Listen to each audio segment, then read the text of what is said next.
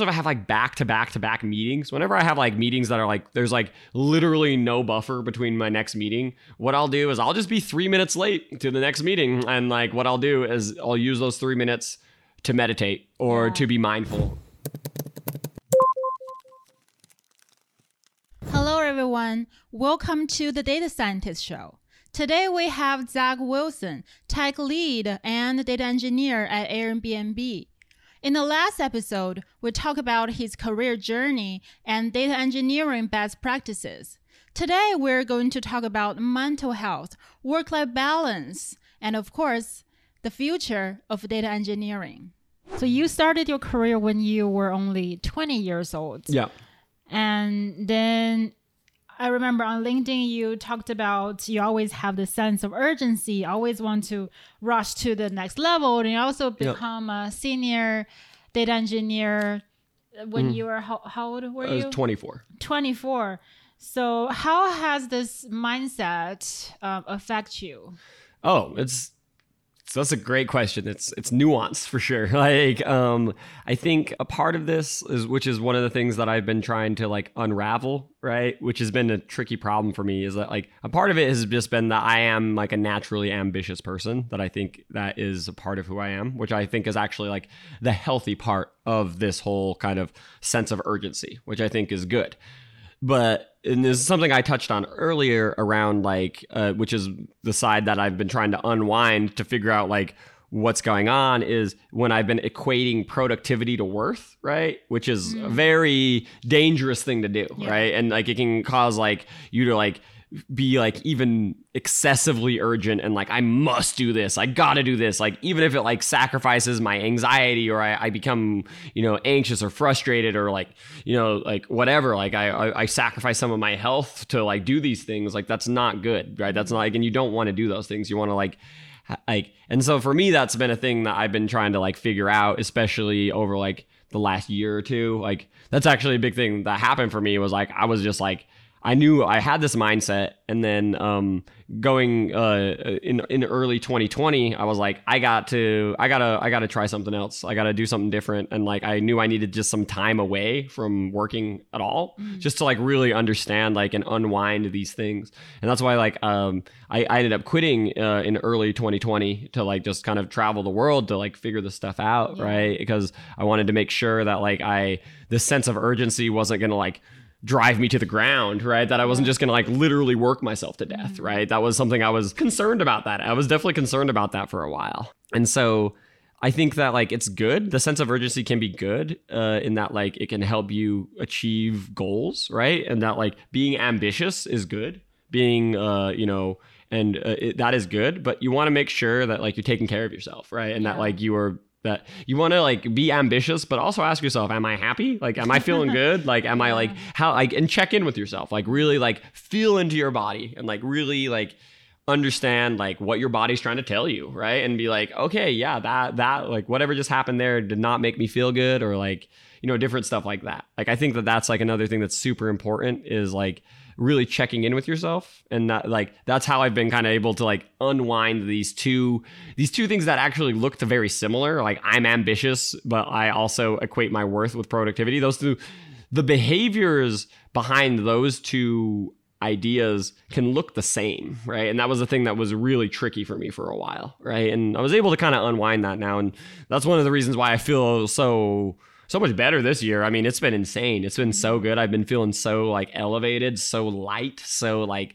uh, because I've been able to like have that balance where like even I mean I'm I still feel like I'm a very ambitious person, but I'm not. I'm no longer equating my worth with productivity, which is like it's just in some ways made me it's it's it's helped me actually be more ambitious as well because it's helped me like not be so stuck, not be so narrow focused, right? Yeah. Not but, uh, and be able to kind of like Oh, look around and see what else is going on. That's one of the reasons why I do so many like random things like LinkedIn, like I got a dog, you know, I mm-hmm. like, you know, I still work at Airbnb and I'm still productive and I crush it at my job as Yeah. well, but like I I'm also I'm thinking about things more broadly now, right? As well, not just like so focused on like I must code this line of I must code these these lines of Scala like my life depends on it, right? And Right. which is It's weird. It's weird that like that's how my life used to be. Like it just it, it feels so foreign now. It feels so like especially now that like I I've, I've kind of like changed my mindset. I'm like Yeah. wow, like th- those years were weird.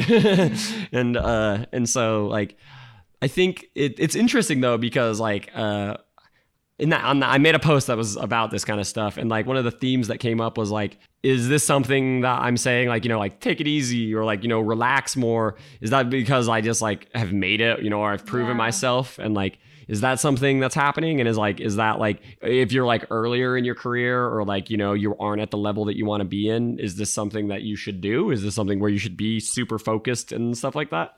And I I still say no. I still think that there's like a a, an approach to this that is healthy that like you can grow your career in a healthy way and not feel stressed out. I honestly feel that like all of those things are possible. Like you can have it all. Like you can grow your career you can make more money you can be happier. Like all of those things can happen together. There's not like a trade-off that has to mm-hmm. happen right? Yeah. and that's actually something i did i used to not believe. I used to believe that it was a trade-off that it was something that you had to like give it all in order to get back right? Mm-hmm. And that like and that was but that's not how it works. That's not how it works at all. That's a uh, like, that was like that kind of I used to have that kind of like scarcity mindset around Yeah. that where now I realize that that's not how it works and there's a you can think about things more abundantly and think about things more like yeah actually all of these things are possible together Right. I really love that. I used to believe in the same thing. I feel okay now I sacrifice my happiness, my hobbies to do more work. And then when I get to the next level, I'll be happy. And then when I get to the next level, there's always another level. Yeah. And when you get become a senior data scientist for a while, I felt lost. yeah Right. definitely Yeah, so you mentioned you had a change of mindset over the past one or two years. What has helped you make this change? Did you read any book or go to therapy? especially when I started feeling lost, like uh, in like 2019. That's when I initially started seeing a therapist. That was uh, has been really helpful. I still see her even now. Like I, uh, even though I'm still feeling good because like she really helps me like keep things in perspective. And now I kind of instead of viewing her as like help, helping me like get out of the dumps, it's more like helping me like optimize my life and optimizing my emotions in a way that like is good. She's like a mental trainer for me. Like Oh, like nice. that's like I think about it. I think about it more like that. Like like that I'm an athlete. Like I'm in my early on a mental athlete, and that like Mm-hmm. I need to be at the top of my game. And that's and the way I do that is by managing my emotions effectively. And like I wish people viewed therapy more like that actually, because there's Yeah. Mm-hmm. this weird stigma around therapy, right? Where like people like, oh, you go to therapy, oh, you must be weak, oh, you must be, oh, why can't Something you? wrong with yeah, you. there's something wrong with you, right? And like that's no, that's not how it is at all, right? And uh, so I think there's a couple things. That was a big thing. I think another big thing for me was just like like kind of like travel. Travel was another big thing for me. That like because when I quit my job, like I went to Puerto Rico for a while. Like I had this big dream of like traveling the world, but then COVID hit and then things were weird for a while, right? And I got stuck in Puerto Rico for a while. That was also really cool. It was also really kind of terrifying, but also cool at the same time, right? and uh and just I did that, and then uh, some other things I did to kind of shift my mindset was like I love being in nature, and so I went to 30 national parks in 2020. Wow. Right, I just drove. I did this massive road trip, right, and like I just saw all these beautiful, beautiful places, and I was like. Wow, the world is so much bigger than data engineering. Like it's so much bigger than pipelines, dude. It's so much bigger, right? it? Is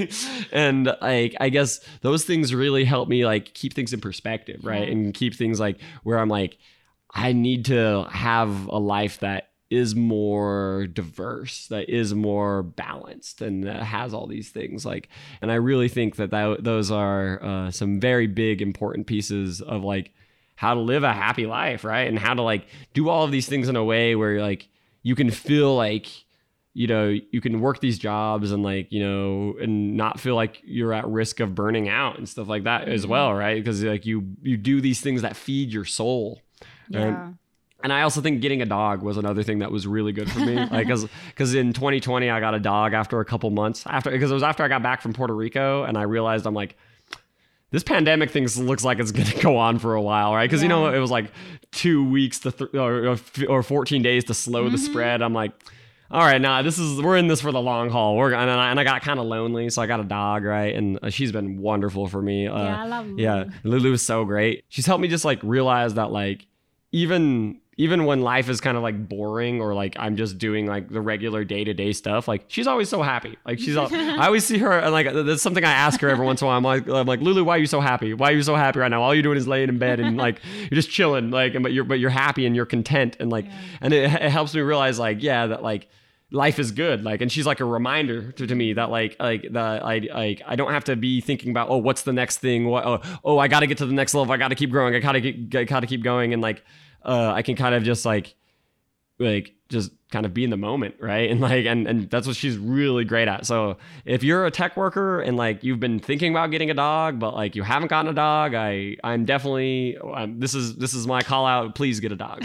Like i think that it's a very good idea. Like it's like they because there's other things too. It's not just like lulu helps me be more mindful. Lulu also it like keeps me like like exercising, right? Like because yeah. I do usually about four or five miles a day, like of walking slash running with her, right? Like, and I do that every day, every day, and that like that consistency of just like doing that every day and just like always showing up and always exercising is like so good for your mental health so good it's just like it's something that like makes a lot of the anxiety that i used to have like just kind of disappear right because it's like oh i'm exercising every day like all that en- energy in my brain is just like oh i'm tired because i ran a lot right mm-hmm. and it's like it's just not there anymore right yeah. and it's it's a beautiful thing that's like where like animals are amazing dude they are so cool like uh yeah. so that was those kind of things together like travel therapy dog those three things together, I would say, are like I would say that's what I would point to as like what caused my mindset to change.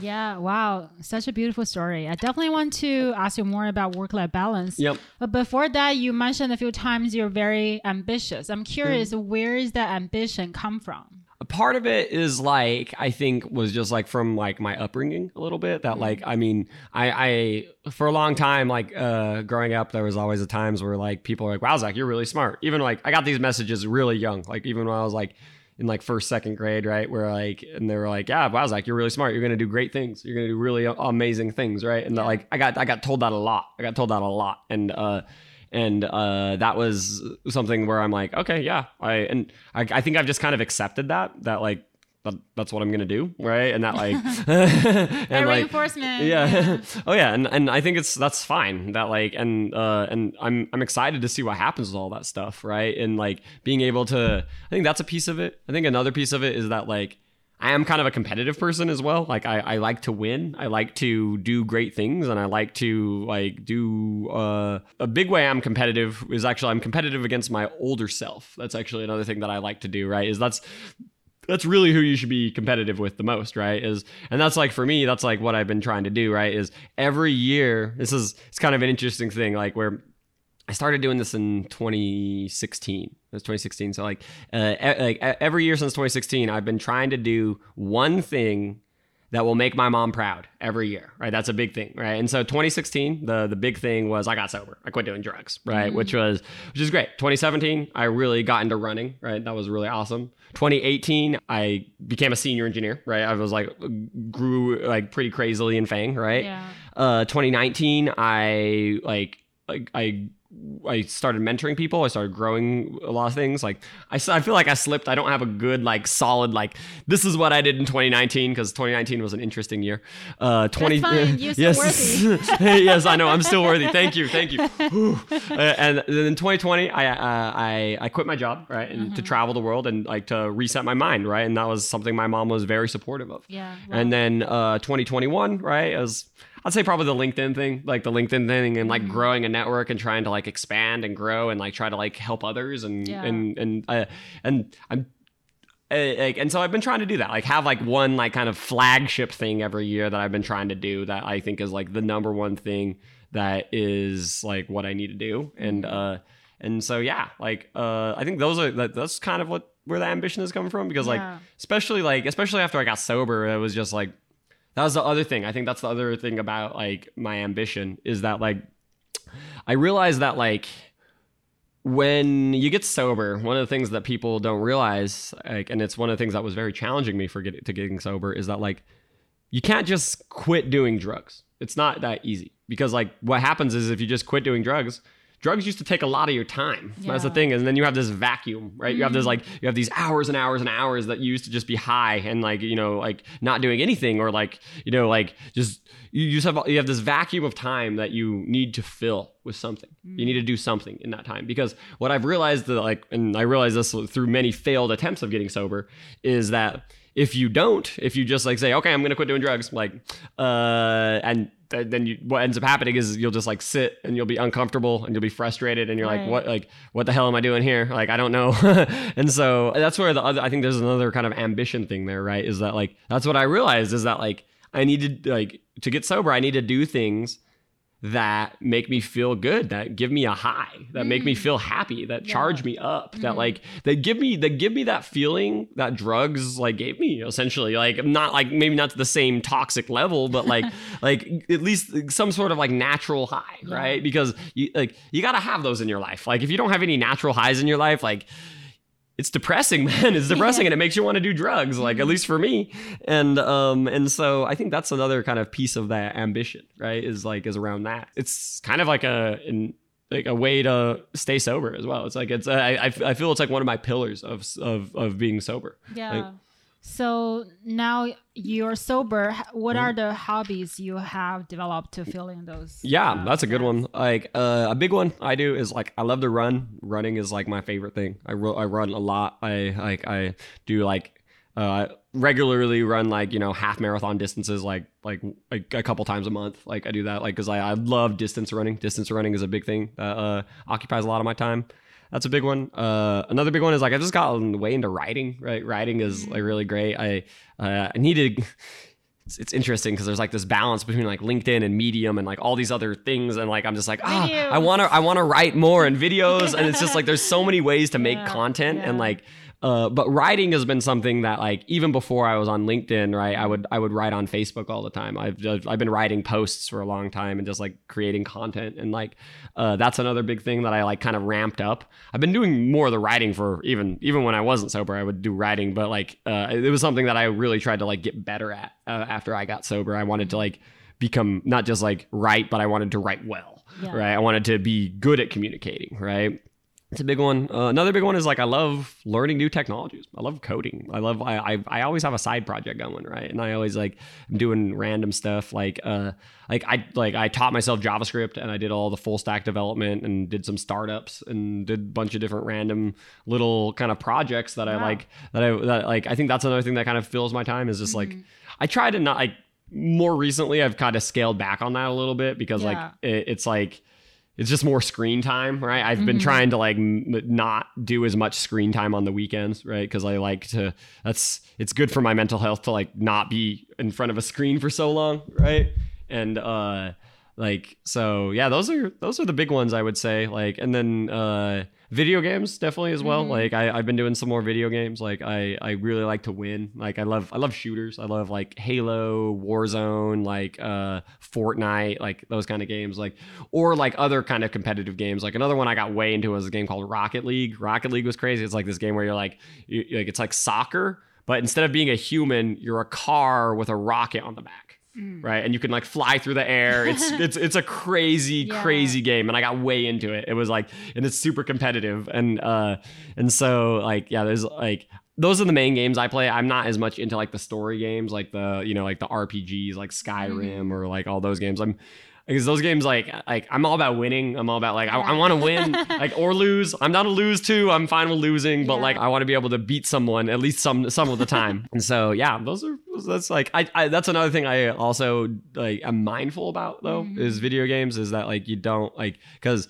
that especially early in my sobriety, video games were like a very very important part of my uh, uh, initial sobriety journey but i've realized now more as i've gotten older is that like they also have a trade-off right? That you can't just like i can't just dedicate all my time to that. That like because Yeah. it's like otherwise like it's it's again it's goes back to like screen time right? And that like i don't want to have too much screen time. And mm-hmm. that like so i try to like I, I definitely do video games but it's more of like a it's I treat it like sugar, right? Where it's like you can have some sugar, right? But like you don't want to have too much of it, right? Right. And so yeah, and that's that's another kind of thing that I think is has been really helpful. hmm Yeah, that's a good way to put it. So now you work as a tech lead. You write, grow audience on LinkedIn, and Mhm. then um, you spend time with your dog Lulu in the nature. So how Mm-hmm. do you maintain those balance? That's a good one. That's a very good one. Like, um, that's a big thing I work. I've been working on with my mentor at Airbnb. Actually, is that that's literally the thing we work on is that balance of like all those different things. Like, uh, where um, I have a spreadsheet where I have um, a couple different buckets. Like, one is how many hours a week I'm spending on LinkedIn.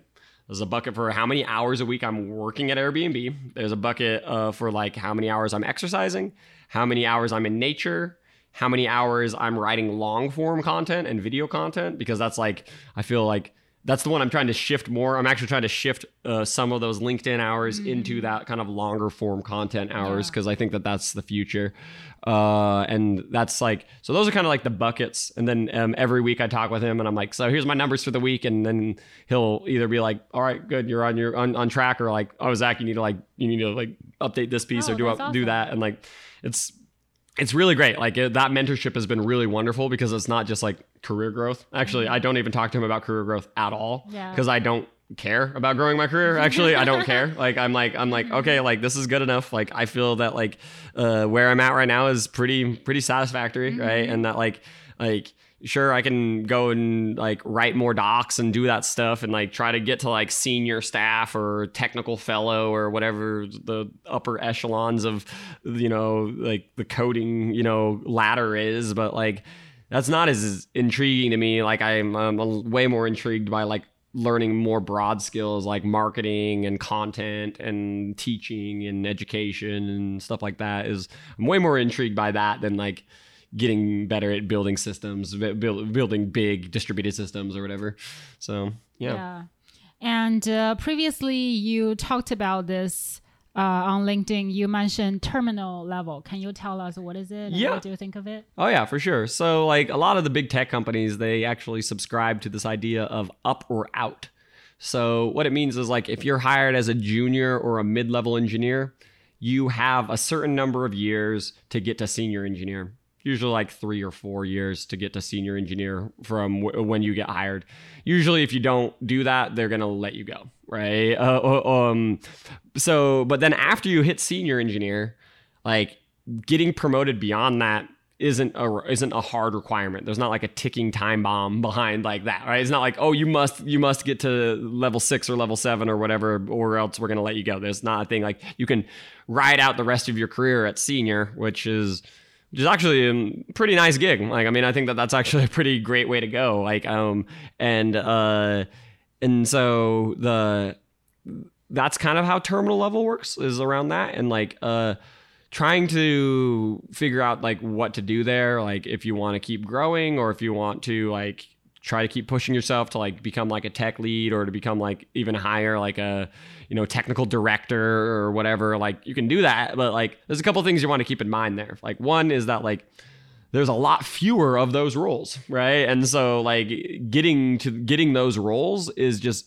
extremely competitive because there's not very many of them right? It's uh, uh that's a big thing to remember right? And like i think that like that's a big thing that i realized was like especially now i, I i'm like a tech lead and i'm like i'm already i feel like i already have one of those roles like one of the roles that was like a really competitive role to get and i'm like I don't know. I just feel like I don't need I don't need to grow anymore in this role. Like that that that like the the ones above it are just like mm-hmm. whatever, man. Like I don't know. Like like the cool thing about it as well is that like is that you can really kind of keep growing in your career anyways like you can just because you aren't changing do- job titles and just because you're not like going like every you're not leveling up right or mm. whatever like you're still growing that's a big thing that like i think is important to remember. Just because it's called terminal level doesn't mean that you're that terminal learning, right? Or terminal growth, right? Or like like it's not like that, right? it's like it's just that like the expectations of you aren't really going to grow as much, right? That they like uh they, they might still grow a little bit because they expect you to grow in your career. So the, the tech companies do have a pretty pretty high expectations of people. Uh, it's not like an, an exponential increase because between each level there's like this exponential increase in like expectations, right?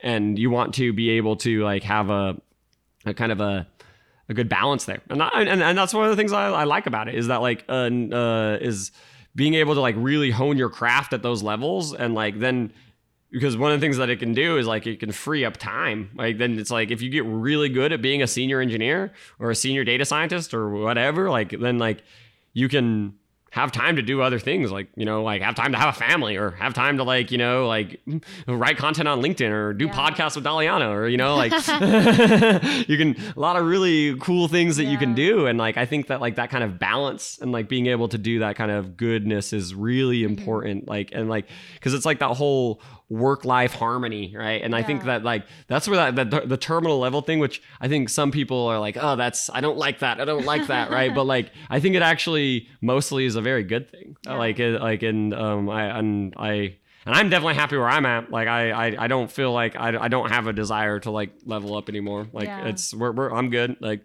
like I, I'm I, I don't want to be a manager. I don't want to like be uh you know a technical fellow. Like those things are not interesting to me. Yeah. it's very refreshing to see someone uh, you know, working in a big tech company talking about, uh, I'm not interested in, in going to the next level. But you also mentioned it doesn't mean I stop growing, Mm-hmm. right? So, and also I think it takes a lot of confidence mm-hmm. to have the courage to communicate to your manager, hey, I'm really happy at where I'm at. Mm-hmm. Um, so I think a lot of people maybe they share the same value with you, but they're afraid that if they communicate this, their manager is not going to value them anymore, or they might feel they're not worth it anymore. Yeah, or uh, because I think that that's kind of like the uh, the underlying assumption in working in big tech is that you do want to go to the next level, right? That's Yeah. like that's like all the companies are set up in that way, right? Where that like like they they want to pressure you to have more impact and keep growing and doing all these things, right? And that like um that like it's totally totally fine to talk with your managers and be like, "Yo, I'm good." Like I, like I think that like especially once you've hit those terminal levels, then like like they should be able to respect that right and that like and and that's totally that's totally fine like and uh, but you're totally right it does take a lot of courage because it's challenging that assumption that it's it's challenging that like kind of underlying cultural assumption of these companies Yeah. and uh and yeah for sure definitely be confident and like uh and and try it out right Yeah. So if someone tells you, hey, Zach, I feel so burnout in my career, what would be your advice to them?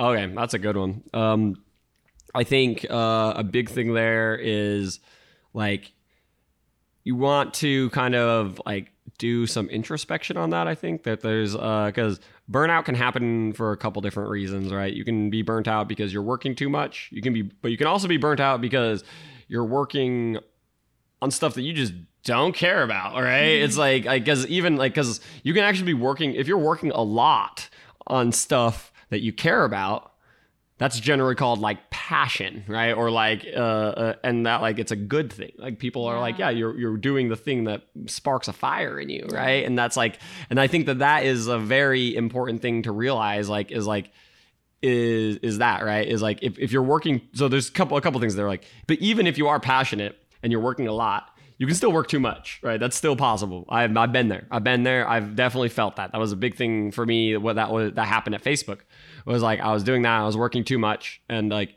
what i did in that situation was like i was working with my manager to kind of get things off my plate right and be like yo like this this should go to someone else or like this another team should own this because that's one of the things about the big tech companies like the ownership of things is not very it's not always it's, it's it's an art. It's not a science at all. Like like who owns what thing is like and how how organizations draw boundaries is is very much like an art. And that's why reorgs happen all the time because like people are like oh i don't like this anymore. Oh this is this is this is bad art. We want new art. We want a new structure.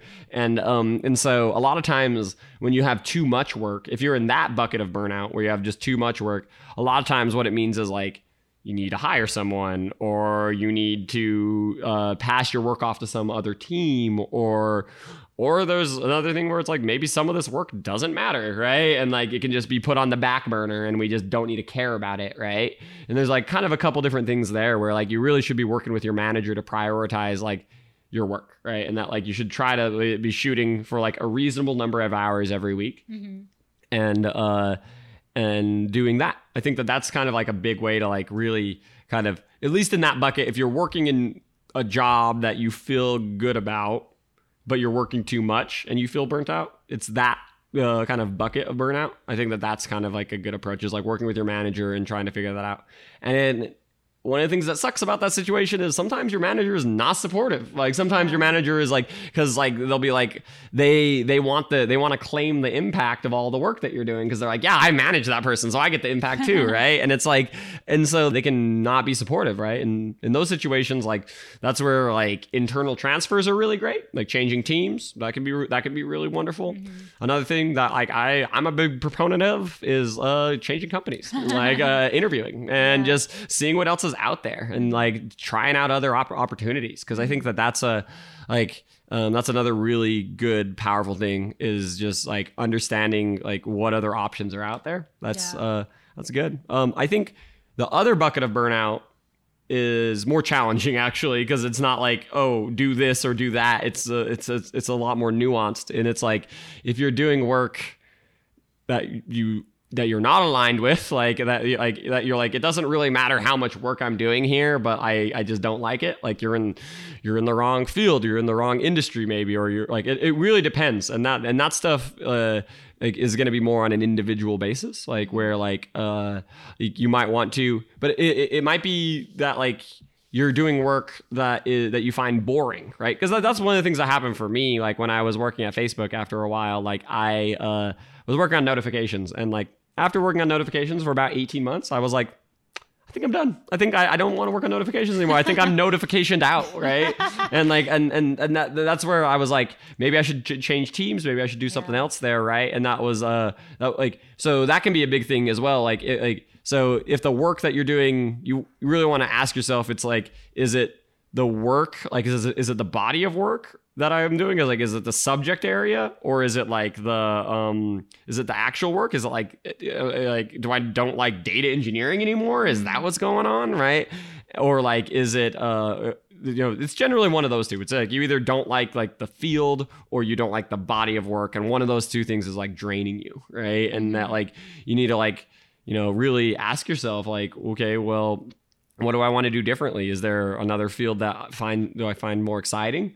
And I think that one of the things there that's important is just to dabble, right? And just to to talk with people and like to really understand like what are the other options out there. Like for example, like my friend, he was like super stoked about uh becoming an accountant. He wanted to be an accountant so bad right and then like he was reading these like interesting articles about like automation and like how accountants are going to suffer a lot under automation that like they're like that's one of the one of the fields that is going to really get hit hard by automation pretty Yeah. soon and uh and that was freaking him out and he got burnt out from it like he was being an accountant and like he'd been an accountant for like a year he was getting so frustrated by the field because he was like there's no future here, right? There's no future. What am I doing here? I'm wasting my time, right? And like, because if you don't, that's a, a big thing is like, if you don't have like a, a career plan or a, a growth strategy, then like, it's very easy to get burnt out because it's like, you have to have something to hope for, man. You gotta have something to hope for, right? And, and so that was like with him, I was like, yeah, dude, you should check out programming. You should check out computers. You should check out that stuff. And then like we worked on like full stack development together. And now he's an engineer. Now he does software. So it's pretty cool. So Wow, like, yeah, yeah. And so like, yeah, there's all sorts of burnout is a tricky problem because there can be so many different like root causes to it. Yeah. I know there's a more story about you helping your friend. I'm to Yeah. ask about that later. Yeah. Um, one more thing I want to ask you is can you share um, your routine these days? Yeah, for sure. So uh, I, I can even give you like a, a short little breakdown, right? So in the morning, I, I wake up around like 7 8 o'clock. Uh, I the very first thing I do in the morning, uh, so I go, I brush my teeth, and then I will go and walk with Lulu. I go and I just like I do like about a 30 to 40 minute walk with Lulu, usually from like 8 to 8:45 ish. Like I really just like take in the city. Uh, some key things that are important for me in this walk are no phone, no music, like uh, just just just walking around the city, just like just being a human, just like uh, just not no technology really. I mean, I, I keep my uh, my my fitness tracker because I care about my steps a lot, but that's it. Um, and so that's a big thing. That like I introduced that uh like a couple months ago, and that has been so wonderful because like I used to like wake up and look right at my phone, and I would be like s- just stress me out, just stress me out so much, and like that's not the way to do it. You really want to set your day right. You want to be intentional about how you do that first hour of your day because Yeah. it it affects the rest of the day, right? that's a big thing I do. Um, I generally uh, I kind of structure the rest of my day around like walks, right? So I do a lot of walks with Lulu because she's a very active dog. Uh, and then I do my second walk at like one o'clock or one at one two o'clock ish, and uh, then I do an, another one in the evening, usually around like six or seven.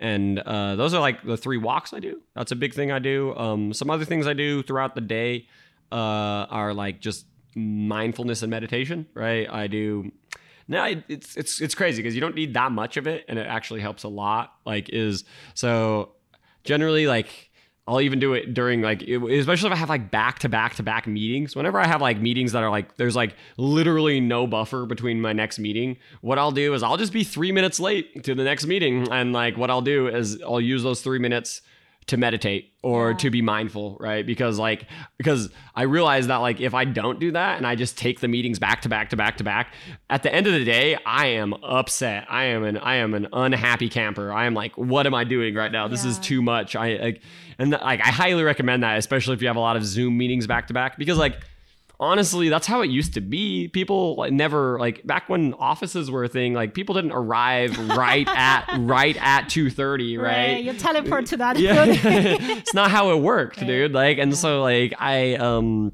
I think that like like your company and your culture should be okay with you being a couple minutes late to the meeting mm-hmm. just to like breathe, right? But Zoom definitely pressures you to like, you know, be there right on time as right. well. So like that's a big thing I do. I also do a lot of push-ups every day. Mm. I generally do like about 100 push-ups every day like cuz I like I've realized that I care a lot about like strength training cuz it's another it's, it gives me a different mental boost than running does. It's like a, it's like different and distinct that I liked. It's something that's very new to my routine actually because like I used to think that I was like nah like uh, strength training is just like weak cardio. That's what I I, I honestly put it in that bucket for a very long time. Yeah. But now I've actually like given it a chance and I'm like no, it's different. It's different. That's a another big thing I do. I I, I generally don't do obviously I don't do 100 in a row. I do like I do like sets of 30, usually like sets of 30 and uh and that's how I kind of like get through the day, which is pretty cool. Um those those ones are just like random because like one of the things that's really nice about push-ups as well is that like there's no excuse. It's it's it's it's it's one of those things that's like you have to um like it, it's all about discipline, right? And it's like you can do 30 push-ups in like 1 minute. The only thing that's in the way of you not doing push-ups is your oh, it's gonna suck, right? Or like, oh, it's gonna make my arms feel sore, right? It's like yeah. the uncomfortableness, right? And it's like that hesitation and like, and um, so that's the thing. I think Another big thing for me in my routines, I would say, is uh, near the end of the night, like when I'm like winding down. That's another big thing. Like, so I, I generally have really good boundaries with work. The last time I will respond to things that aren't on call related is about 5:30. Like if it like it, even if it's like 5:45, like I'm not gonna respond to it. Sorry, not not gonna happen. Like I'll hit I'll, I'll hit you up on the, the 9 a.m. the next day. Nah, not gonna happen anymore. I have I I I have pretty good boundaries with that. So then in the evening, I like to like you know hang out with friends maybe or like work on some videos or LinkedIn posts or like I use that time kind of creatively and flexibly. Uh, then like when I'm winding down, which is usually around like 10 30 11 o'clock i have a very specific routine there as well where it's like uh starting at 10 30 no phone again no phone like and it's way harder yeah it's way harder at the in the evening to do it than like in the in the morning the no phone in the morning is like very easy because yeah. i'm like fresh right mm-hmm. and i'm like and i i don't have my ideas as much but then like in the in the evening i mess up on it sometimes but i really try like no phone after 10 30 and then I try to go to bed at like 11:30, right? And that's like a big thing I do. And like the no phone is important. And I always like hot shower. So um depends though like if I'm like running, like after a run I'll take like a cold shower, which is great, but then like uh like usually I take a hot shower before going to bed cuz then that like just like zones me out and just it makes it so I sleep way better because mm. I care a lot about my sleep. Like the fitness fitness tracker helps me a lot because that like I learned a lot about like because uh, this is like a fitness tracker and a sleep tracker, right? And uh, like it helped me kind of optimize it, right, and get get a lot better at like how my sleep works, and and it also like is obvious to me where I'm like, oh yeah, I was looking at my phone too early before going to bed because I slept like crap, right?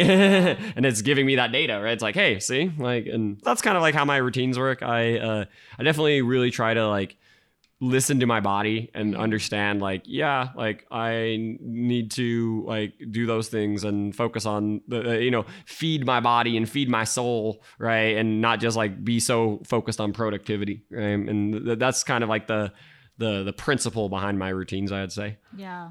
Well, thanks for sharing that.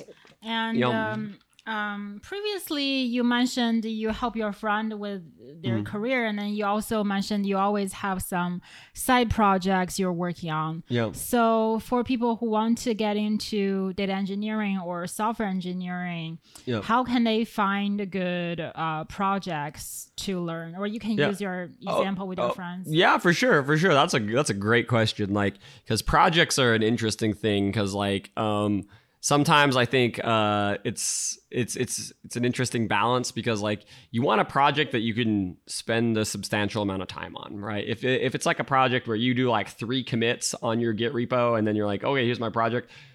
People aren't gonna care at all, like, because it's like not you didn't invest enough time into it, right? Where it's like you really want to pick a project that like can light a fire in you a little bit. Like it's something that like you really enjoy. Like for example, like when I was teaching my friend how to code, like both me and my friend, we love Pokemon. We love Pokemon a lot.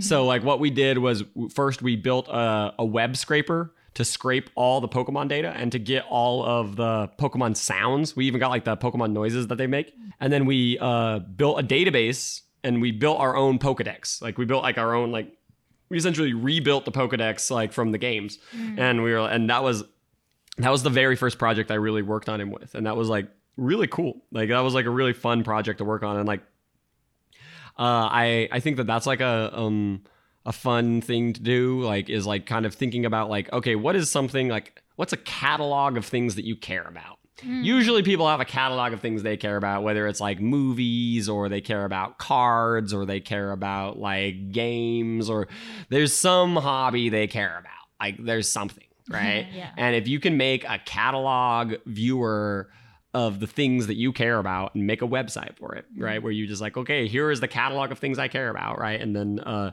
and you build that like cuz for me that was like a big thing I I did like earlier in my career was I was like obsessed with Magic the Gathering. And one of the things that's crazy about Magic is that there is uh there's like 30,000 unique cards, right? And like so there's like a huge just database of like cards that you can look at, right? And they have all these images and all these different Yeah. things and like managing all of that was like really fun and interesting and challenging, right? And like and I built an app around it like how to build a deck and like organize it and like all those uh and building out those like models of like uh like like many to many or one to one or like however like the the the database models look like, right? And and so, yeah, it's kind of like the catalog of stuff is super, super important. Like I, I, I like that idea because it's simple, but it also can give you a project that has some meat to it, right? And like has some depth, not just like, oh yeah, I like like did this like small web scraping thing from like a company or whatever, like a or a course or whatever, and they're like they're telling you like scrape this random website that I don't care about, right? And like,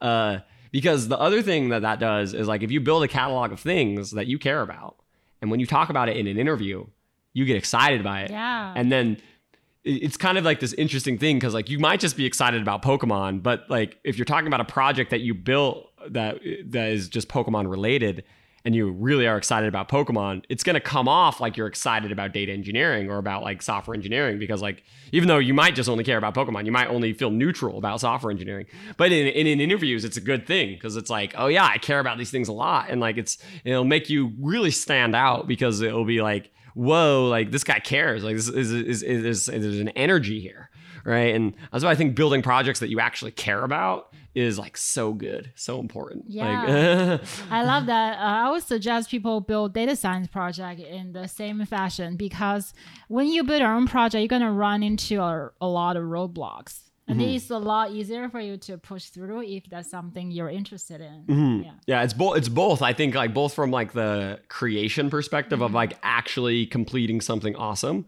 but also from the perspective of like talking about it, right? Because if like because when I think about like if I had to like talk about some project I had to do in school, like I've already forgotten it now, dude. Like I mean, I can't even talk about it because it was like so not like emotionally relevant for me, right?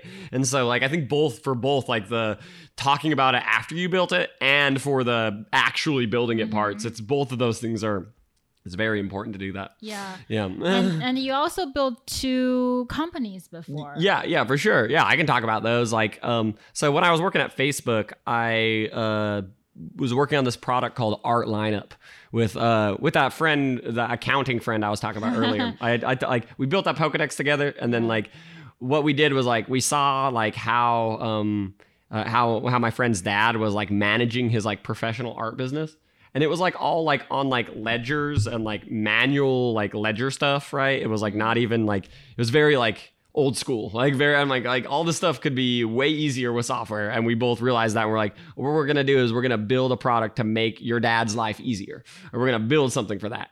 And then ultimately like we kind of shifted it to be like a product that what it did was it made it easier for artists to um, make the jump from doing it as a hobby to doing it professionally. That was like the whole kind of idea behind the the product. And like what it did was it helped like track like income and expenses. Uh, it tracked inventory, like where your paintings were, what galleries they were in, and like um, and how much money you could expect from them, right? Kind of like in the income planning. And then the the third thing it did was it gave you a website. So if you used it for inventory management, then you could build a website, and then that would or the website would just come for free, right? You would essentially have like a, a kind of an Instagrammy like website that way you could just have everything there, and then you have like this one spot that can manage everything for you. And yeah, it was it's fun. We worked on that for like two and a half years. It was like uh like did uh that's where that's where I really got good at JavaScript. Right, I learned a lot about like Node.js and React and Angular and all those like crazy JavaScript technologies that are like still super popular. Like and uh yeah, like that stuff was uh, that was really fun. That was like what I did on that product was like so when I was working at Facebook, like I was also working on that product on the weekends. Like and that's all I did. I mean, when I was working at Facebook, like I didn't have a life at all. Like uh, like I just was like I like worked on fa- work, worked at Facebook on the weekdays, and then on the weekends I like dedicated like a big chunk of my time to just working on that side product. And like we built something really cool. It was really exciting. Like, Yeah. And uh, that's very cool that you learn JavaScript by doing projects. Mm-hmm. Um, and uh, did you mention that your friend got a job because of this project? Yeah, yeah. So uh, what he did was like he was interviewing for a couple different companies, and like um, this project was uh, the one that he talked about. This art lineup project, he talked about it in like in in interviews and everything because like he didn't have like a computer science degree. He didn't do a boot camp. He didn't have any other credential. Like there was there was there was that was the project. The project was it. That was it. Uh, the end, end end of credential list, right? And um and yeah, he ended up landing a job because of it because like he was able to show like yeah, see, I can build these really amazing Yeah, awesome. things, right? So it's the, like he has the proof, right, that he can do these things, and uh and so that was like really really cool to see that. Like yeah yeah yeah, Wesley, if you're if you're listening, dude, you're amazing. yeah, I think learning by doing is the best way to learn. And Mm-hmm. what we're so used to is we learn, learn, learn, learn in school, and then we do, and then we run into some issue. We feel so frustrated. I Mm-hmm. think the best way to do this is you learn something. You just do some googling, and then you do it, and then you Mm-hmm. learn again, and you immediately apply that.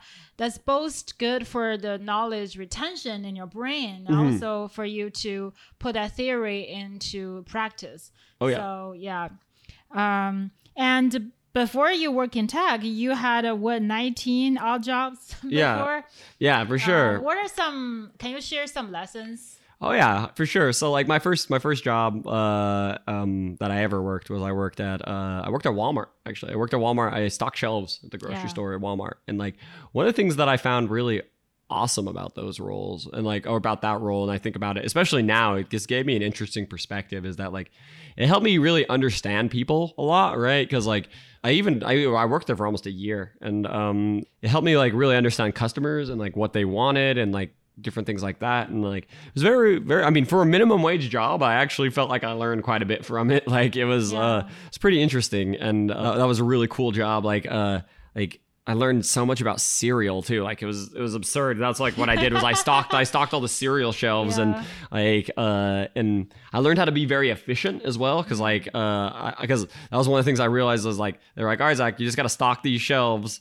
And then I was like okay I can do that. And then like and and they would be like you got to do that and then like that's and like I and I, then I'm like you're you expect me to do this in eight hours and I'm like I can do it in like two hours I'm like okay, okay, I guess I guess that's fine. And then I'll just chill and like walk around and just be lazy. But like, uh, and like it was very interesting, like uh, how those like how those roles worked, and like I met a lot of friends. I still have like a lot of a lot of my a lot of my coworkers at Walmart. I'm still like lifelong friends with because like they were just so cool. They were just so cool and so interesting. Like Yeah. uh, that was fun. Like. Uh, I, I think uh, the other big one that really kind of like formed like my kind of perspe- perspective in life was the one I did after that, where I was a tutor. I did tutoring for like uh, almost two years. I uh, I was uh, did tutoring for the thing I really liked about tutoring was that it was I got to interact with so many different people, like because I, I tutored everything from like pre-algebra to like differential equations, like like very large like swath of math in between there too, Yeah. right? And uh,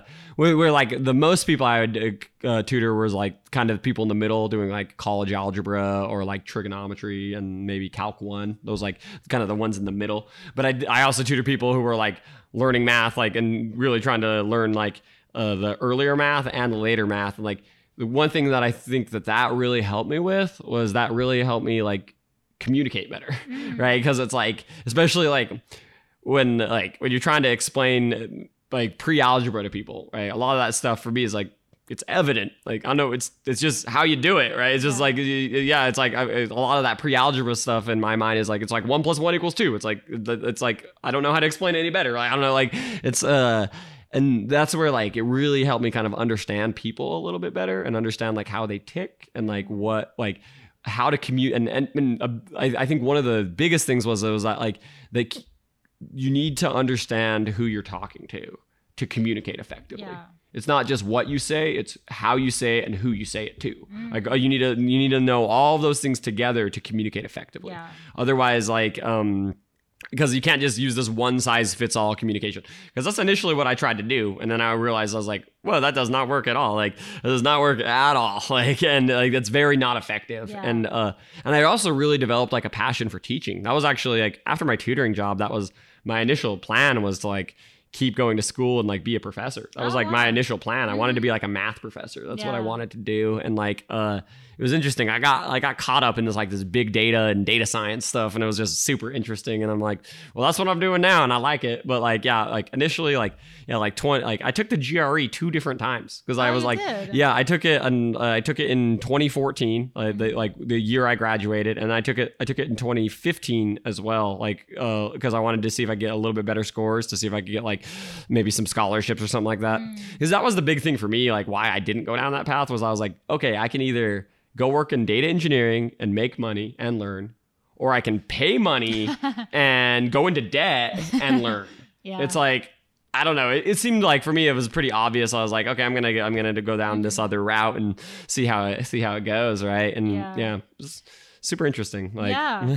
I mean, you're a teacher today. Now Yeah. you share your data engineering best practices and Mm. career tips to over 70,000 followers. yeah, And you only started writing in the beginning of this year, right? yeah, like January. Yeah. Yeah. What was that experience like growing a large audience? Oh, it's been it's been so wonderful. Like LinkedIn has been so good for me. Like I've been so happy about it. Like um like there's just so many like supportive and amazing people on LinkedIn that like I just like I feel so grateful that like people like care care about what I have to say too. It's just been like it's, it's been really wonderful. Like I like cuz initially like when I was growing my following, I like was very like, okay, I gotta stick on brand. I gotta only talk about data engineering. I gotta like just really nail that, right? And like, and then after a while, like, I don't know, after about four or five months of that, like, I was like, I'm kind of sick of talking about data engineering every day. Like, I'm like, this is a lot to talk about every single day. Yeah. And then that's when I like kind of made a pivot. That's when I started like talking more about like mental health and stuff as well to like kind of like kind of expand my horizons. And I realized that that was genius because one of the things that that did was it gave me this just wealth of just possible things to talk about. Yeah. Right. Because it's like I can either talk about data engineering or mental health. Okay. I can consistently produce content now, like without feeling drained. Because it's like if if if if, if I'm not feeling a, if it's not a data engineering day, then I can just take a mental health day, right? But it's like as in like creating content for mental health, but like also maybe I'm taking a mental health day like actually as well. You know, you know, you never know. You do both, but like um so like some of the things I've noticed about LinkedIn that's been interesting has been like I feel like there's like uh like it's it it's just so powerful. Like the whole pl- platform is like the one of the things that has been amazing for me is just like I've been able to meet so many just wonderful people like you, like you, and like freaking there's so many other people who I've met too who've just been like, it's like whoa, this platform is insane, dude, Yeah. and uh and um that's been a really wonderful part about it. And then like just also just kind of like refining my craft right? And like getting better and like learning how like because one of the things that like you know you'll see these posts and polls all the time where they're like you know what's happening? It's like it's the death of linkedin. Organic reach is done. Everyone's posts are no longer being seen. And like uh and and that just happens where there's like this kind of like frustration vibe all the time by creators because like LinkedIn, the algorithm changed. Oh no, right? And like one of the things that I've been realizing with a lot of that stuff is that like you just got to refine your craft more, man. And like as long as you just keep thinking about how to up the quality bar and up things and like kind of uh like figure out how to like keep making the content more engaging and like how to like grow that like and like really thinking about it and really putting in the time and effort to do that like i, I i've really never had a problem with reach like ever like that's Yeah. it's not been an issue for me like and like you have yeah. huge engagement. Yeah, yeah. I think because of the vulnerability, authenticity, and also the um, people trust you. You Mhm. have a rich experience working in those Mhm. companies all Yeah. together. And when people, uh, when I read your post, I, I think I'm reading the post written by a real person. I feel Mhm. connected with you. Yeah. Yeah. Yeah, and and I think that's a big thing. A big thing that like is super important about LinkedIn, right? Is like is that is like being able to lean into authenticity and lean into like yeah, the, like just being who you are, showing up and like talking about everything, not just talking about oh yeah, I got this fancy job title at Airbnb, I'm a tech lead, I'm amazing. It's not like you want to talk about that, but you also want to talk about like, okay, how did you get there, right? And like, what, what like, ob- no, no one has like this perfect story where they're like, oh yeah, I did these things, and then I went to college, and then I got the job, and then now I'm amazing and I'm perfect, right? It's, ne- it's never like that ever. Like everyone has like this rich tapestry behind them of like, Mm-hmm. you know, of tragedy, of triumph, of like they. Everyone has this rich story, right? Yeah. If you've lived more than like 20 years, you have a story, right? Yeah. And um and I think that like that's something that a lot of people on LinkedIn like need to like kind of lean into more is that like they have a story that's worth telling, right? And that like Yeah. and being able to be brave and like and just talk about it is super important. Like and like uh that's a huge way to like kind of build your brand in a way that makes makes people think that you're real, right? Because like if you're just trying to sell something or you're just like trying to like uh you know like grow, like you're just trying to get followers for the sake of getting followers, Mhm. like then uh people are going to see right through it. like and then they're gonna not engage like Yeah. it's it's interesting how that works out like there is like a like an authenticity kind of like radar and stuff like that like that i i've noticed like uh, like as i've seen like kind of ebbs and flows of things it's yeah linkedin is super cool though like Yeah. i i uh and that has been something for me that's been really great is because a lot of that stuff that i've talked about as well has just been like I've had this like this stuff that I've had like this great deal amount of like shame about too, right? Yeah. Throughout like most of my life, I've been holding on to this Mm. stuff in like this very like shame driven way, right? And like Yeah. and just being able to just like talk about it and then just have this like crazy like outpouring of support where it's just like this is so cool dude this is so cool like being able to like and then like people like are like they they think that this is cool and that, that, that they think I'm cool and that like this is just awesome and that like I I don't have to feel as bad about this anymore I don't have to like you know like I can really kind of like f- start to like give up a lot of that and I think that that's been another thing that's been really like almost like therapeutic for me in a way is. right Where- Therapy in public. yeah, yeah, it is. It is. It's you're just you're just like talking about your life, dude, and like just getting getting inputs from people, right? And like I've definitely been like I've had a very interesting journey on LinkedIn because like Yeah. earlier earlier like I used to be like like obsessed like I was like especially like in be- the beginning of the summer like Mhm. there was a one point like in the summer especially like in like or like late May to early June Yeah. I was averaging five posts a day. Right. I was doing five posts a day. Yeah. Like so there was like cause like over so so far, like I've done uh since since since the beginning of January, I've done 450 posts, right?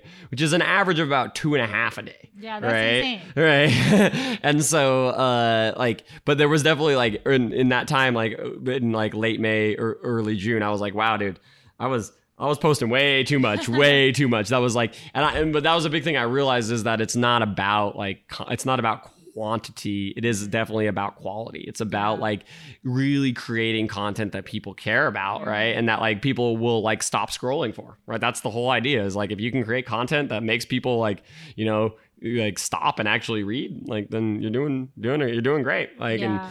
and uh and that's that was and that's when I kind of scaled back. Now now I'm probably I'm pretty consistent now. I'm pretty consistent at like two posts a day Yeah. actually like and like where where one of them a lot of times will like be like a reshare or will be something else though. Like when i'm being when i have like a lot of things on my plate then i'll mm-hmm. i'll just i always do at least one high quality post a day. Sometimes i can squeeze out two but like if i can't squeeze out two i usually do like a reshare or like or you know or a poll but like Yeah. i don't know polls people p- people have very strong opinions about polls though and like i and so that's why i i, I try to minimize those. Mm-hmm. i because most like every time i post a poll people are like you need to quit posting polls. That's some engagement. yeah yeah it's like it's so it, polls are broken dude. They're so broken. Like every time i post a poll i'm like oh thanks for the 200000 views. Okay great. And i'm like low effort 200k views right? And it's like it's so nuts. Like like Yeah. Um yeah it's like having that good balance is is interesting Mm-hmm. like Yeah, you, so you mentioned you don't optimize just for number of followers. Mm-hmm. Now, what is your goal on sharing on LinkedIn? Yeah, I, I mean, my goal is a couple things, right? I think one of my goals is like just kind of share my knowledge and just share like and to teach people, like an ed, just kind of education goal of like having people like come back to my content and be like, wow, I learned a lot. Wow, this was this is this is interesting. Like, because I, want- I want people to I want people to like kind of learn things from me in a couple different ways, right? I want to be able to have them learn like, yeah, I can be a better engineer by following Zach. Like I can like actually learn how to do these things better. Like I want like that kind of thing, like, kind of like from a technical perspective. I also think that there's like an inspiration perspective because like I think a lot of people in tech, right? They kind of like have this underlying assumption that they're like tech is not a very sustainable career, right? That they're like, I don't know if I can do this for 30 years or 40 years. Like, I don't think it can, like, I'm going to burn out. I'm not, it's too much. Like, it's a lot of effort, right? And like, and I think that like the another thing that I want to do is I want to inspire people and, and help people understand that like you can do that and that it is mm-hmm. possible and that like you can live a very fulfilling awesome life and work in tech right? And not just like give your life to the company or like you know get burnt out or do those things and like and and then if you do you can bounce back from it. You can always bounce back because that's a big thing that i try to teach as well is just around like resilience right? And being able to be like yeah like i've i've been through hard times and i've gotten through them and i've seen better days like and now I, and now i'm seeing really good days right? And um and like you can always like you have bounce bouncing back and like really persisting and like being able to like get through that kind of stuff i think is super important. That, that is like uh that stuff is like and, and that's and i'd say that's my main goal on linkedin is that like i think uh and and and what the kind of the uh, the metrics that i look at more because followers is not one that i look at. Like what a big thing that i look at and I and really I want to LinkedIn to give me the freaking actual data for this. And like I learned that like even like the analytics apps that I pay for can't give me this data. Is that like I want to see like who is consistently engaging with my content? Is there is there a group of people of like, you know, let's say I have like 70,000 followers. Is there like 100 people who are like they like like more than half of my stuff, right? Or something like that. Like I would love that content. I'd love it if like if the 2 trillion dollar Microsoft company could give me that data, I would love it, right? It's like I mean, it's it's not that much to ask. Come on, like I think that like it would be able it would make LinkedIn so much better because you could have all these like audience insights, right? And be able to like then like create like these kind of different like groups of people and like being like then you could create like these like subgroups and like all these there's so many things that could happen if I had more analytics, right? And like s- you get you get, some of the analytics apps help a little bit, but like LinkedIn needs to deliver more on that too as well. Like, and so that's a big thing for me though is like really kind of optimizing for depth, mm-hmm. right? And so the way that I kind of look at that metric of like how many people are consistently engaging with my content is more from like it's more from a gut perspective where I, see a lot of the same faces. I see a lot of the same people come Yeah. through, right? And I see like, oh wow, these people really like me, right? And like, when, and when I, I kind of see those same faces,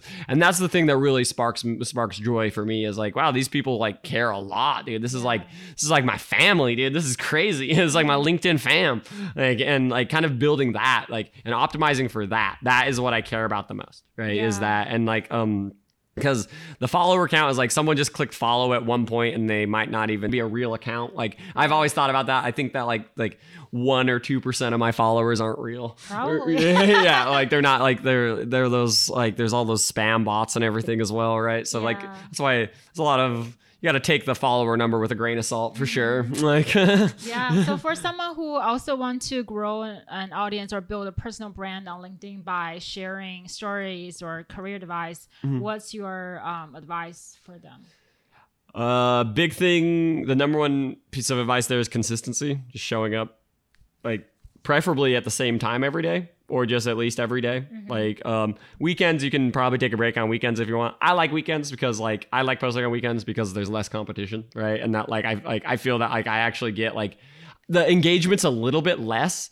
But at the same time, like I feel like I don't have to try as hard on the Oh, weekends interesting. Never right? thought about it. Yeah, because like there's not as like there's just not nearly a lot. A lot of people just don't post on the weekends at all, right? And uh, that's another reason why I kind of post at night as well. Is like that's one of the things that's interesting about it is that like if you post in the morning.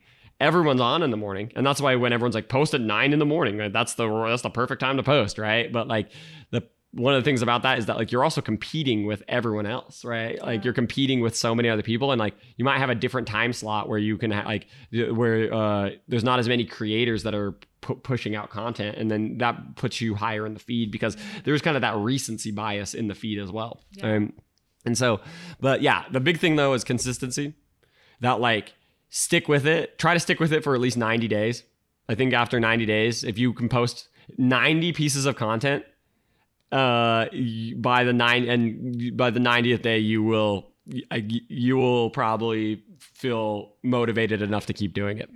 Like uh but it can also be challenging especially when you're early on and like uh you're trying to build that network and trying to get that engagement like but then once you get uh, once you hit a critical mass i think like a critical mass of like 5 to 10,000 followers when you get to that point it's it becomes a lot easier because then your audience will you can start asking your audience what what what what they want from you Yeah. right and like i mean I, I do that too like I've, I've made a lot of polls about that about like okay like what should i talk about? What is what, what what do i what do people care about? Like for for example one of the things i, I did was like I ask about like what kind of content my audience wants, whether they want a course, they want a podcast, or they want like YouTube videos. That was those those are my three choices that I gave people. And um and like everyone wants a course, dude. They want a course and I'm like, yeah, I need to give a, I need to do that. That's like it was like yeah, it was insane, but it gave me a lot of good insight on like what what people actually care about cuz I actually had no idea. Like I was like this could be a 50-50 thing or this could be split like exactly down the middle, like I have no idea. Yeah. And so like you can learn from your audience especially once you build up to that, right? But that's what's so amazing about LinkedIn too is just like if you could just be consistent for a little while, then you can have an audience, and then like then that audience will just grow itself essentially if you just keep being consistent. And um, yeah, that's a big thing. I think another big thing is like be vulnerable, be authentic, be yourself. Those things are also super important. I think uh, other things that are important are like stay in like a lane, right? Don't don't try to like like uh, and what I mean by that is like try to like have con- not just consistency in how much content you're producing, but consistency in your content as well. And don't don't try to like like try to like have seven different brand things. Like for example, for me, I I have two. Right, I'm consistency. I talk about data eng and I talk about mental health. That's those are my two things I talk about very consistently in those two buckets. I like very rarely talk about other things. I do, and when I talk about other things, the post does poorly, right? and like I'm always like, wow, like people really like when it's not on brand, like people are like, no, thumbs down, like no, Zach, that content sucks. Like, and I'm like, okay, like I I understand LinkedIn, tough crowd, like, like, uh, and so that's why like staying on brand is important and like figuring out what that brand is. That can be challenging, especially like, um, like for different people. Like that's always like, especially if you're early in your career, it's also can be good. Like I think that like posting about like learning and posting about like what you're learning and what you're growing into and stuff like that. I mean, I have I'm I'm connected with someone on LinkedIn who has 10,000 followers and she's in high school. All right?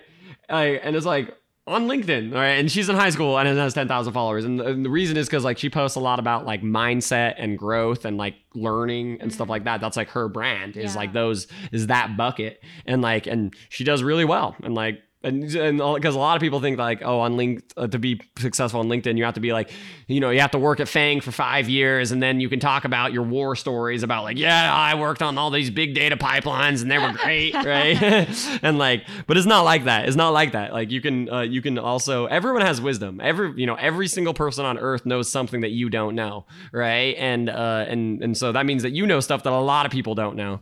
And that's where like that's figuring out what that is is is the is the part that I think is like the if you can figure that out, then you're well on your way to being successful. Like, Yeah. uh, I can say that's great advice, also based on my um, LinkedIn journey. So um, before we wrap up, I want to ask you, what is something you're excited about the future? oh yeah, the future. Oh, there's a lot there. I think one of the things I would say, like at least uh, I'll, I'll talk about a couple different buckets there because Sure. like I think that like that that's a very broad question, but like I think in like the data space, the data space is an example of one that I think is one of the things that I'm very excited by is the whole concept of like data portability, right? Where like you can uh like and I think that like that whole like there's going to be like some more standards around that like like for example like uh you know like you have facebook data linkedin data you have all these different data sets that like like because one of the things like for example like with netflix right uh you have your netflix data and then they give you all these really nice personalized recommendations be- based on your data right and like one of the things that i think is going to happen with data portability is uh, it's going to actually make it more competitive because then Netflix is going to have to give you all the data. And then the, the, I think eventually there'll actually be standards where like it'll have to be all the data that they use to make your recommendations. And then that data could be used by a competitor to then, so then you could like essentially work, like you could go and like start another competitor or another company that like uh does stuff that like does recommendation stuff. But you're not starting like you're a new customer. You're starting because like you they already they can learn your preferences from like the other platforms right? And then like you can have like this interesting kind of holistic view of the world right? Because you have like these standards of like how this data works. Because like I think that that is a very very exciting thing that is going to be like a lot of that is like uh kind of like exciting but also kind of like hard to be super excited by because most of that is like based around like laws right? Laws have to change right? That's the only because like those companies have no incentive to do that right? The only way it works is if laws change. That's why things like gdpr and ccpa and like these new like data laws are I think they're a step in the right direction, but I think that uh, they can get even better, right? And that like um and that there'll be another like round of these things, and that like eventually like your data like you're gonna be it's not gonna feel like Facebook is like the gatekeeper on your data. Like you'll have like uh you'll have more and more control over the data that you that are that's about you, right? And that like you'll be like the the main controller of that data, right? And I think that like eventually the future will be that way. Like I mean, it might take a long time, like 20, 30 years, but it might I think eventually we're going to get there.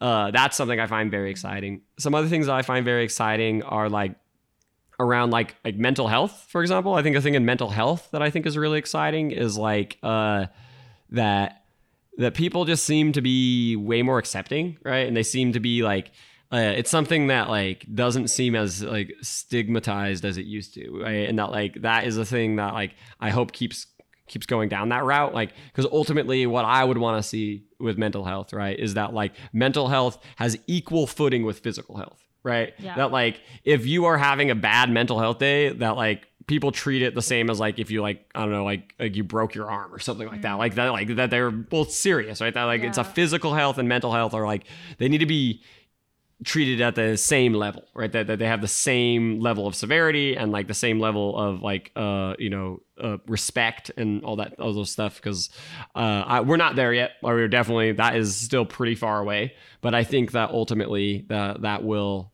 be the future which i think is really great. Because like if we can get there then people will like i don't know maybe like not like because you know how you're supposed to have like your annual wellness checkup right? And they like check your body and they check like okay like uh, you know they check your heart they check your lungs like but you know what they don't check? They don't check your brain. They don't check your brain at all. Yeah. isn't that strange that they don't check your brain right? And like i think that like if like we can get to a society where that's the way like where like people do do regular like mental health checkups and um, you know and they like are able to do those things i think that that's going to be wonderful. That's Yeah. like going to be so wonderful. And it's it's really exciting times that we live in. Like like there's going to be so much innovation in like not just in tech but also like in like society and culture and like these other areas that are just you can see them changing like you can see it like you can see it happening before your eyes it's pretty wonderful actually and like i think that uh, that's gonna continue to be better and we're gonna have a very bright future ahead of us it's gonna be so good i'm so excited yeah, that would be awesome.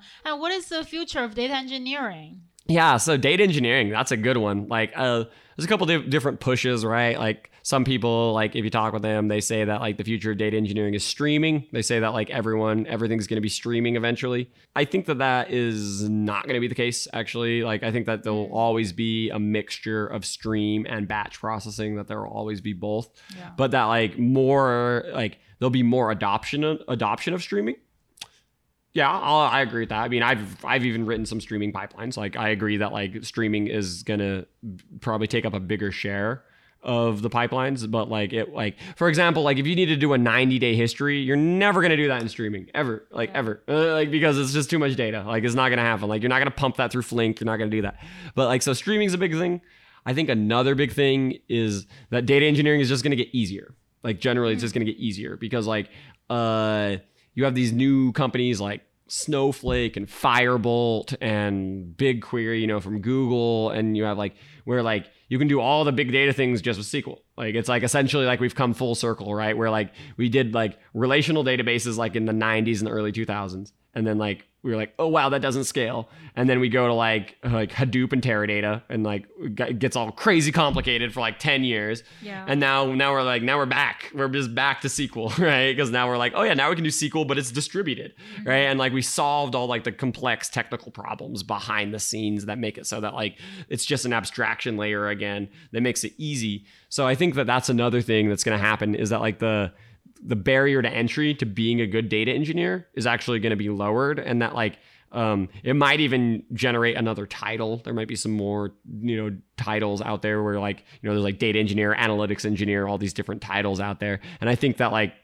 that's going to be another thing that will happen is that the the titles will get um there'll be more of them as well like and I think that it will also make it so like like data analysts I think will be able to do a lot more data engineering work mm. because it- it's just it'll be easier. It won't be like, oh yeah, learn this thing for nine months and then you you can be you know you can start being a data engineer. It's like Yeah. no, you can learn this thing in like a week and then you can start writing pipelines. Like I worked with Snowflake for a while, right? And Snowflake is so easy. It's so easy. Like Yeah. and like I was like, wow, this is like a very different experience. Like it's very easy to write pipelines in Snowflake. Like and so you don't have to like learn Scala. You don't have to learn like anything like crazy technical, right? And Hmm. yeah, that I think that's a that's a thing. I think um Do you think with the tools making it very easy for people to build pipelines and Mm-hmm. data analysts, data scientists, software can build pipelines Mm. and they will replace the data engineers? I think that like uh, that could potentially happen. Like it, it's interesting because like you could also argue that like there's uh you know there's things in the data science space that make modeling a lot easier Yeah, too, right? And it's like is that what's are, is data science going to be replaced and then data engineer is the one that's going to win, right? And it's like I think that they're all going to kind of stick around because Yeah. they're all kind of specializing in different ways, right? And that like all the titles will still kind of hang around because mainly because right now I think and especially I think probably for the next 15 years at least is that like we're still just so underutilizing data, right? Yeah. Data is still like we are still at the brink of it. Like I think like you know the whole like like I think we're maybe like 5 to 10% of the way uh, to utilizing all the data that we generate. It's like a very like like we're doing very a poor job at utilizing the data that we have, and so like that's where like the number of jobs and the number of like people that we need to do this stuff. It's just gonna keep growing. It's gonna keep growing. It's still like the fat. It's like the fastest growing jobs in the country are like these data jobs, Yeah. right? And so um, I think that like at least in the in the the medium to even longish term, like the next like the not the super long term, but the medium to long term, I think that like all the jobs are just going to keep growing and they're going to keep growing really quickly. Like I don't know what's going to happen in 20 years. I have no idea because that's a very far away. But like uh, at least in the short term, I think they're all going to be able to uh, grow pretty quickly, right? Um, it'll be interesting though. I think that that's a that's a very interesting question for sure.